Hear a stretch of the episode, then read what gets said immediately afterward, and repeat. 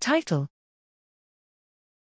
Heterogeneity in quiescent Muller glia in the uninjured zebrafish retina drive differential responses following photoreceptor ablation. Abstract Loss of neurons in the neural retina is a leading cause of vision loss. While humans do not possess the capacity for retinal regeneration, zebrafish can achieve this through activation of resident Muller glia. Remarkably, despite the presence of Muller glia in humans and other mammalian vertebrates, these cells lack an intrinsic ability to contribute to regeneration.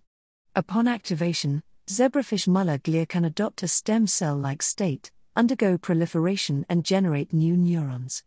However, the underlying molecular mechanisms of this activation subsequent retinal regeneration remains unclear.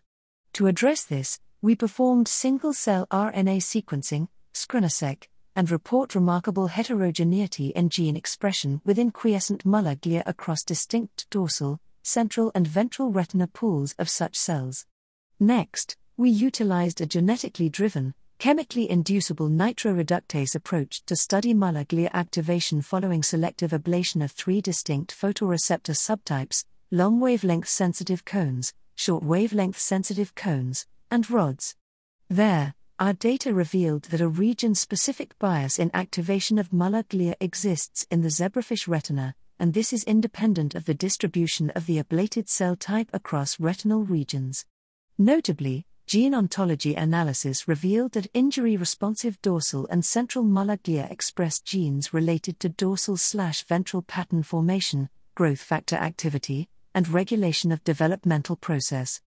Through SCRNA-seq analysis, we identify a shared genetic program underlying initial Muller glia activation and cell cycle entry, followed by differences that drive the fate of regenerating neurons we observed an initial expression of AP1 and injury responsive transcription factors, followed by genes involved in Notch signaling, ribosome biogenesis and gliogenesis, and finally expression of cell cycle, chromatin remodeling, and microtubule associated genes.